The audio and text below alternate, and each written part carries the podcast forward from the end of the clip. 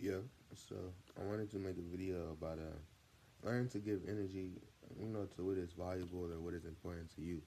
Um, I think this is very important to me because I feel like I've been getting, giving energy to things that really don't deserve it, you know. And so um, I think it's important to understand that everyone, everything is not really deserving of our energy.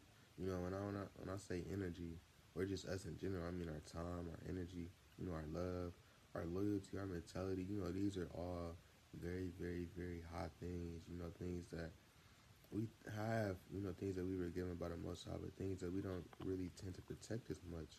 And so I think about it like this, you know, like think about all everything that you have, you know, filling into a cup, right? And so like you have this cup filled with all of the great things about you, right?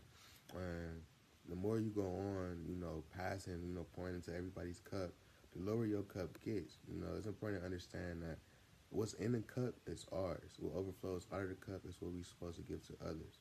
You know, and so I think it's important to understand that giving is not always about money. You know, give you give your time, you give your loyalty, you know, you give your wisdom, you know, you give your patience, you give all of this stuff to people, and sometimes these people don't understand it or don't embrace it.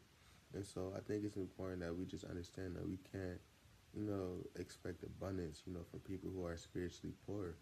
You know, it's like use this time to figure out what you like, you know, what you love, you know, the things that make you happy, the things that make you sad. You know, it's like people die, but energies will never die. They just transfer to something greater. And so I say it's important to, to really understand and limit what you put your energy into. You know, if others are not putting energy back into you, they probably don't deserve yours.